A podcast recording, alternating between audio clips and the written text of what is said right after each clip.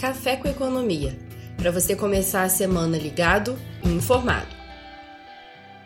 Fala galera, esse é o Café com Economia, podcast semanal da Orma sobre educação financeira e informação. Meu nome é Felipe Cunha, sou gestor dos fundos de crédito indexados da Orma e estou aqui para mais uma aula com o nosso economista Alexandre Espírito Santo. Fala Alexandre, como é que tá? Salve Felipe, tudo bom querido? Beleza. Vamos lá, mais uma semana aí, semana decisiva para os mercados, né? A gente tem, tanto aqui no Brasil, importante, saiu agora a ata do Copom e lá fora a gente tem eleições americanas. Mercado bastante apreensivo aí, apesar de parecer bastante otimista já, né? O, os índices, índices asiáticos subindo bastante hoje, é, os futuros nos Estados Unidos também, na Europa também. Então, mercado... A, Apesar de cauteloso com uma segunda onda, o mercado está otimista aí com esse, com esse dia de eleições, né? É, vamos lá, então, para a gente começar aqui falando de, de Copom. A gente teve a ata do Copom saindo hoje mais cedo. É, teve um comunicado na semana passada um pouco mais dovish, né, que o mercado esperava. O mercado talvez tivesse com uma expectativa de um, de um banco central mais atento ali com a inflação, principalmente por essa alta recente de alimentos. Então, mas veio pelo contrário, né, Alexandre? É, o mercado veio com um tom mais dovish e hoje confirmou na ata. É, Felipe, é, exatamente. A gente aqui, até na hora, mas tinha essa expectativa que, no comunicado pós-reunião, ele apertasse um pouquinho, né? Como se pegasse a chave de fenda e desse, né, virasse para a direita. Porém, a, como você mencionou, a ata foi muito dovish e é, é de estranhar, não é? Porque, como você mencionou e as pessoas têm percebido, os preços estão subindo, especialmente os preços dos alimentos, mas também já tem preços de, é, de serviços, né? Que, é, ou seja, o que eu estou querendo dizer é que o núcleo da inflação também já está, né, começando a captar é, essa elevação. Aí, É, o mercado ficou meio sem entender direito esse otimismo, né? Até porque ele, é, nesse comunicado, ele deu ênfase ao, à prescrição, ao chamado Ford Guidance. É, contudo, né, Felipe, agora, nesta ata que saiu ainda há pouquinho, tem um item lá que eu, eu particularmente gostei, o item dezoito, quando ele fala exatamente sobre esse Ford Guidance. Porque ele, o que é o Ford Guidance? É como se fosse uma prescrição. Então a gente está lá, é, dado pelo Banco Central que, é, em determinadas condições, é, que o juro vai ficar, é, em dois por cento ou eventualmente um pouquinho abaixo até dois mil e vinte e dois. É, nesse item dezoito que eu me referi, ele todavia ressalta que é, esse Ford Guidance pode mudar dependendo das condições fiscais, isso já estava claro, mas ele também condiciona ali a que é, isso não afete a dinâmica da dívida pública. E esse é um dos maiores problemas, Felipe, porque a gente sabe que o Tesouro está tendo muita dificuldade para rolar, né, a dívida. E a gente não pode esquecer, Felipe, que no ano que vem, num espaço aí de doze, catorze meses, é, nós vamos ter quase um trilhão de reais para serem enrolados. Né? Como vamos fazer isso é, se a inflação subir, já caminhando lá para perto, né, do centro da meta, e o juro a dois? Ou, em outras palavras, com o juro real negativo, como é que você vai conseguir rolar É, em torno de um trilhão de reais, é, sem que o mercado tenha prêmio para isso? Então, nesse caso, evidentemente, você teria que encurtar é, o prazo da dívida, o que é muito ruim, até porque a gente já tem uma experiência pregressa nisso, né, de overnight. Agora, essa, esse item aí na ata, me parece que é um pouco aquela, é, é o escape, né? Olha, vou, se, se der ruim para o meu lado, sai por aqui. E, nesse sentido, é, eu acho que vai ficar cada vez mais claro é, a importância da gente voltar àquelas reformas para que tenhamos um cenário é, fiscal é, minimamente razoável. O a problema, gente sinalizar Felipe, algo concreto, né, em relação perfeito, a isso. Perfeito. O problema é que, nesses últimos dias, a gente tem visto é, muitos ruídos novamente na política. Né, né, nesses últimos dias, o presidente da Câmara, Rodrigo Maia, deu entrevistas dizendo que está preocupado, que o ministro Paulo Guedes é o único que está né, efetivamente defendendo é, o teto dos gastos, que ele está sozinho nessa empreitada. É, enfim, é, é um cenário muito desafiador e com esse juro muito, muito baixo, eu não vejo outra alternativa a não ser é, a gente ir radicalmente para o lado fiscal. E nisso, Felipe, se é, eu estiver correto nas minhas análises, isso tem a ver, inclusive, com a eleição americana de hoje. Né? Depois a gente pode falar um pouco mais sobre isso. Não, beleza. E eu vi um pouco, Alexandre, eu estava lendo hoje cedo a, a ata do Copom, eles comentaram sobre essa mudança na, na inflação e que a projeção para dois mil e vinte já está em três vírgula um, mas que isso está em nível confortável, de acordo com o balanço de riscos. Eu queria que você comentasse um pouquinho dessa visão do Banco Central para a inflação em relação a... para esse ano já até, né? Porque estava claro. com uma... Eles estavam com uma previsão ali por volta de dois, a, a inflação agora já está prevista para três vírgula dez, de acordo com a última ata, e o Banco Central continua muito tranquilo e falando que o dois por cento é o, é o, juro, é o juro correto para esse nível de inflação para esse ano. É, é bom a gente comentar isso sim.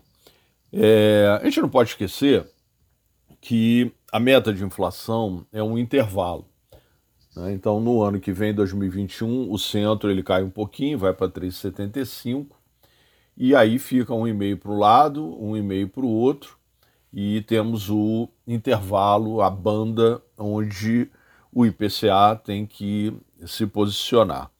É, se nós supusermos, sob esta ótica, né, de que o centro da meta é o alvo, né, o que o Banco Central vai, tem feito, é bastante adequado, porque a gente está caminhando para este centro. Né? Então, a nossa projeção aqui de I P C A na Orma, preliminarmente, está entre três vírgula três, três vírgula quatro, é, ou seja, estamos caminhando devagarinho para lá, para o três vírgula setenta e cinco.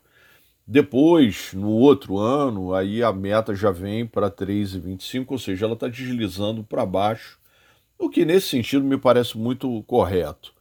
É, um grande aspecto aqui, Felipe, é, tem muito a ver com o que a gente mencionou. Não é? A, quanto de taxa de juro é, é adequado, não somente para deixar a inflação num patamar, né, que seja adequado ao sistema de metas, porém sem comprometer é, a rolagem da dívida. É, o que a gente tem visto na inflação, Felipe, como eu mencionei ainda agorinha, é que não são somente os preços dos alimentos. Não é porque o preço do alimento é aquilo que a gente está sentindo. Né? Todos nós que vamos ao supermercado, que a gente vai à feira, a gente está sentindo. Eu mesmo aqui, recentemente fui ao supermercado com a minha mulher e tomei um grande susto. Nós estamos é, casados há vinte e sete anos, né? A gente mais ou menos compra as mesmas coisas, não temos filhos. E é, esse supermercado do mês passado é, provavelmente foi o que a gente mais gastou é, em termos nominais desde que estamos casados. Foi uma, uma conta efetivamente é, pesada. E eu imagino as pessoas que têm filhos, né, que precisam é, né, consumir itens para atender aí as crianças, aos jovens. É, porém, não é somente, não são somente os alimentos, né? O arroz, o óleo de soja, a carne. A gente também já começou a perceber é, o aumento em preços de serviços, né? Porque é, os serviços eles estavam muito é, deprimidos por conta da pandemia, né? Só que aí veio a ajuda do governo, também a gente já começou a ter, né, alguma, na maioria das, das cidades, a gente já começou a ter um relaxamento daquele lockdown inicial, e aí os serviços já começam a, a despontar. Então, o meu receio, Felipe, é que aconteça é, o que eu já vi acontecer muitas vezes, né? A gente acha que vai escorregar devagarinho para o centro da meta, porém, é, chega uma hora que você está escorregando e aí tropeça e aí vai embora, porque os preços começam a se disseminar e é, perde um pouco é, o controle e você acaba mudando efetivamente o patamar. Então essa sintonia fina é muito complicada de fazer. É, e o Banco Central efetivamente vai precisar ficar muito vigilante para que não deixe, né, você ter uma alta muito, muito abrupta, né? Então a gente não pode sair de um e meio que, tava, que estava três, quatro meses atrás, né, para três e meio num horizonte, né, como se estivesse estalando os dedos, porque aí isso causa um desconforto, né, nos agentes econômicos em geral, nas famílias, nos empresários, e isso começa a bater naquela necessidade do reajuste é, dos contratos. A gente já falou isso aqui muitas vezes, que é aquela contaminação, aquele contágio, a tal da gravidez, que eu brinco sempre lá com os alunos, dos I G Ps sobre o I P C A. Falar um pouquinho de eleições americanas, hoje a gente deve... Não diria que talvez conhecer, mas a gente está se encaminhando para conhecer o novo presidente americano. Então, mas tudo indica que Trump deve contestar alguma coisa e não... E estamos juntos nessa aí, Felipe. Eu, eu acredito também que vai ser algo bem mais complexo do que as pessoas estão imaginando, né? A gente já tem, né, bem mais do que da, a metade da população americana já votou nesses últimos dias. E o voto por correspondência, nesse é, ano especificamente de eleição, é, por causa da pandemia, ele tem um, um complicador adicional, que é você está aceitando é, o voto por correspondência até hoje, né, que é a data da eleição. Em alguns estados, o sujeito vai querer ver lá, então tem, sei lá, três dias para você computar o voto. E é, a eleição americana, Felipe, você é, sabe muito bem que ela é muito mais complexa do que uma eleição aqui, onde a gente vai lá, vota no presidente. É, nos Estados Unidos tem a questão do colégio eleitoral. Então, o colégio eleitoral ele é bem é, difícil de entender para aqueles que conhecem é, pouco, né, a, a política americana, e é preciso entender que a gente trabalha com os estados, os estados têm delegados, são quinhentos e trinta e oito delegados no total, e para que você vire presidente, você precisa, portanto, de é, metade, né? Metade mais um, são duzentos e setenta e um delegados. Então, é, para que você se torne o presidente dos Estados Unidos, você tem que ter minimamente duzentos e setenta e um delegados. O ponto, Felipe, é que tradicionalmente no, é, no, nos Estados Unidos existem alguns estados que têm é, características é, democratas e outros que têm características republicanas, né? Tradicionalmente, né? Então esses, esses estados é, é muito raro é, que aconteçam surpresas. Porém, é, outros estados, alguns É, são muito comuns, eles são chamados de estados pêndulo, né, que é o, o tal do swing states, né? Então você tem, por exemplo, esse ano, Flórida, um swing state tradicional, é, Wisconsin, Michigan, Minnesota, Iowa, é, são estados onde você não sabe é, se o eleitor vai para o republicano, né, que no caso seria o Trump, ou para o democrata, né, e aí estaria... né, indo para o Biden. E, além disso, você, esse ano especificamente, você tem alguns estados que são republicanos e que estão é, tendendo a virar democratas, né? E a gente pode falar de Carolina do Norte, da Geórgia, o próprio Texas, que tradicionalmente é republicano, é, tinha pesquisas falando, né, que eventualmente poderia ir para, né, para os democratas. Em contrapartida, você também tem estados que são tradicionalmente democratas, mas que lá em dois mil e dezesseis, né, deram, né, ganho para, vitória para o Trump. Né? Esse ano mesmo, Pensilvânia, Ohio, né, você tem dúvidas em relação a isso. É, o que eu quero dizer, Felipe, porque realmente é um pouco mais complicado, é que a eleição ela vai ser muito disputada, como tem sido, aliás. Né? Então, é, vai chegar no fim da noite e é, você, teoricamente, através, né, das simulações, né, e aí os órgãos de imprensa fazem isso com muita frequência, já apontam, né, quem serão os delegados que vão votar ou no Trump ou no Biden para é, esse mandato que se inicia em janeiro do ano que vem.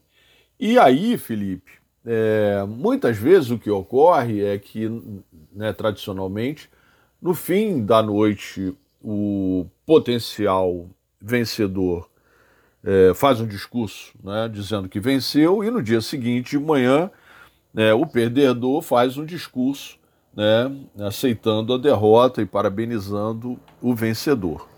Eu, assim como você, eu acho isso muito difícil de acontecer, porque na minha cabeça a gente vai levar alguns dias e, por conta disso, é, se tivermos, como é a nossa expectativa aqui, uma diferença muito, muito pequena, a chance de judicialização, de ser contestado na Suprema Corte, é muito grande.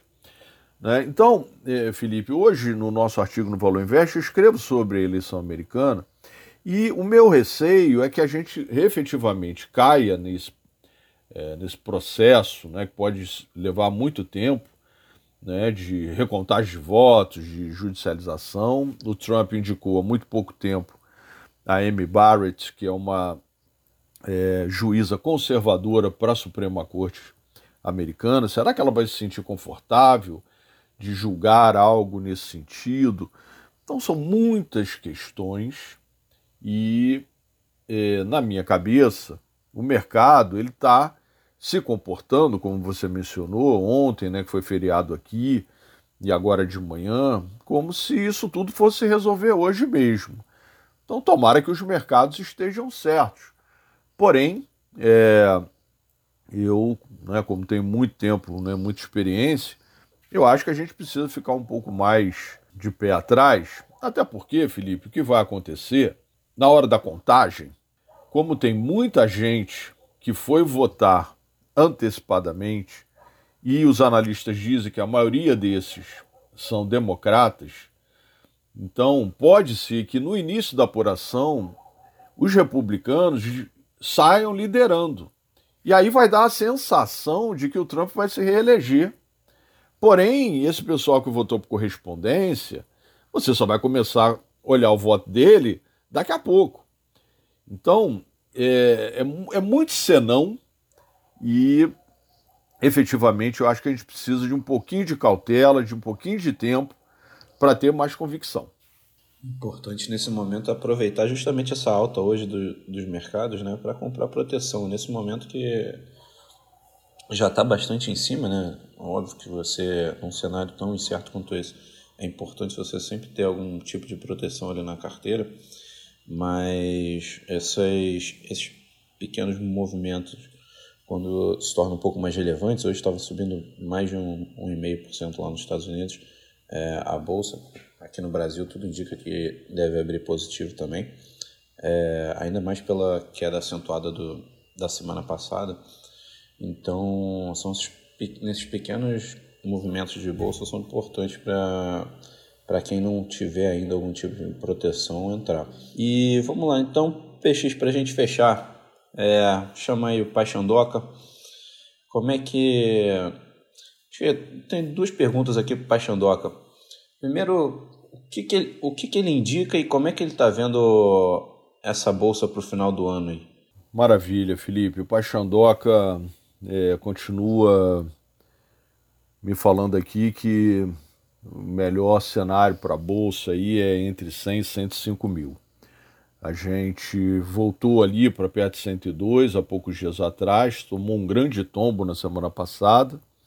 É, em dólar, se a gente observar, Felipe, é, os investidores estrangeiros eles retornaram no mês de outubro, né, de forma ainda cautelosa, mas retornaram. É, em outras palavras, como a gente vem falando aqui com alguma frequência, quando a gente olha o Bovespa em dólar, de alguma maneira começa a ficar convidativo. Então, né, a Paixandoca continua aí com uns cem, cento e cinco para o fim do ano. Bom, vamos às dicas, Felipe. É... Como Paix... é que a gente abre a cabeça aí para operar nesse mercado? É, é exatamente, Felipe. É... Eu sou é... um cara muito fã é, de jogar xadrez. Eu aprendi a jogar xadrez é, muito garoto, Felipe. É... nove, dez anos, minha saudosa tia começou a me ensinar a jogar xadrez. Eu não sou um exímio jogador, mas é, eu gosto, né? De vez em quando eu faço aqui algumas partidas contra o computador, né? Tenho um grande amigo que mora na Austrália, a gente de vez em quando, né, conversa sobre isso, né? Faz uma jogada ou outra. Eu tenho até, Felipe, minha sobrinha, né? Sofia, está com nove anos. Eu estou tentando introduzir a Sofia aí na arte do do xadrez, porque o mercado, ele é um pouco xadrez, a gente tem que ter estratégia para operar no mercado. Quando o mercado está subindo, como se não houvesse amanhã, aí nem necessariamente a gente precisa de muita estratégia, mas na maioria dos momentos, como agora, a estratégia é fundamental, né? E o xadrez, ele traz muito isso, é um jogo de estratégia pura e é muito interessante. E aí nesse é, fim de semana, Felipe, eu assisti uma, uma minissérie. E é um livro, né? A gente até aqui, na, na semana passada foi dia do livro, e essa minissérie é inspirada num livro, né, que conta a história de uma jovem, uma menina, né, que aprendeu a jogar xadrez muito cedo, né, muito criança, e ela, com a sua genialidade, né, foi se especializando e tornou-se, né, campeã de xadrez, né, disputa É, vários torneios, né, com mestres, e é sensacional, é uma minissérie que prende tua atenção, inspirada num livro, chama-se O Gambito da Rainha, que é ah, uma jogada eh, do xadrez. Então vale muito a pena eh, assistir, porque é rápido e sensacional, você fica preso, eu assisti tudo de uma vez só, e Paixandoca recomenda muito fortemente. É, a minha outra recomendação, Felipe, vou dar uma segunda hoje, em homenagem a, uma, a um grande ator que se foi semana passada, o Sean Connery, é, um cara sensacional, todo mundo conhece ele é, pela, pela sua obra, especialmente porque ele foi o primeiro zero zero sete, e é, o Sean Connery é um cara é, que fez é, filmes extraordinários, e um desses filmes foi ali na década de oitenta, inspirado num livro do Umberto Eco, que é um, é, um romancista italiano, é, chamado O Nome da Rosa, né, que conta lá a história num mosteiro beneditino, é, no século quatorze, ali na Idade Média. É, e esse filme é um filme de suspense, e o, e o Sean Connery ele, ele trabalha ali como, né, se fosse... É, um cara é, extra-série. É um, é um filme extraordinário, um dos melhores filmes que eu já assisti na minha vida. E o Sean Connery nos deixou aos noventa anos de idade na semana passada. Então eu recomendo é, que assistam O Nome da Rosa, vale muito a pena realmente. São as duas dicas de hoje aí do Paixandoca, Filipão. Excelente, Alexandre. Boa. Dica para a semana e para fim de semana também. Isso aí. Bom, gente, com isso a gente encerra aqui nosso programa de hoje. Obrigado, Alexandre. Obrigado, P X, por essa aula de sempre, dicas, sempre traduzindo esses cenários mais complexos do mercado. É, Alexandre, alguma consideração final? Algum, algum ponto que a gente tinha, tenha deixado aqui sobre as eleições, Copom? É, Felipe, esse momento, como a gente falou ainda há pouco, recomenda... cautela. A gente está vivendo é, um período muito complicado aí de uma eventual segunda onda. E eu só queria, é, Felipe, para encerrar, é, mencionar que essa eleição nos Estados Unidos ela terá influência na nossa visão sobre a eleição brasileira de dois mil e vinte e dois. Não é? Talvez, é, como alguns até vêm mencionando recentemente, é, na eleição agora de novembro. Acho que novembro está muito em cima, mas a eleição de dois mil e vinte e dois, eu penso que sim, porque... É, a, a vitória do Trump, o Brexit, é, a vitória do Bolsonaro, eles indicaram uma tendência é, que era aquela coisa da desglobalização. Se, e o Trump, a vitória do Trump é, marca isso de uma maneira muito significativa. Se o Biden vence, né, pode ser que você comece a questionar esse momento que a gente viveu e aí... É, provavelmente o, o presidente Bolsonaro teria mais dificuldades na eleição de dois mil e vinte e dois. Então, é algo que a gente efetivamente precisa ver o desdobramento político. E esse é um ponto que eu queria chamar a atenção aqui no final do nosso papo de hoje, Filipão. Não, perfeito. Bom, então é isso. Era por aqui, de olho nas eleições nos Estados Unidos e bons investimentos. Até a próxima. Um abraço. Tchau, pessoal. Um abraço.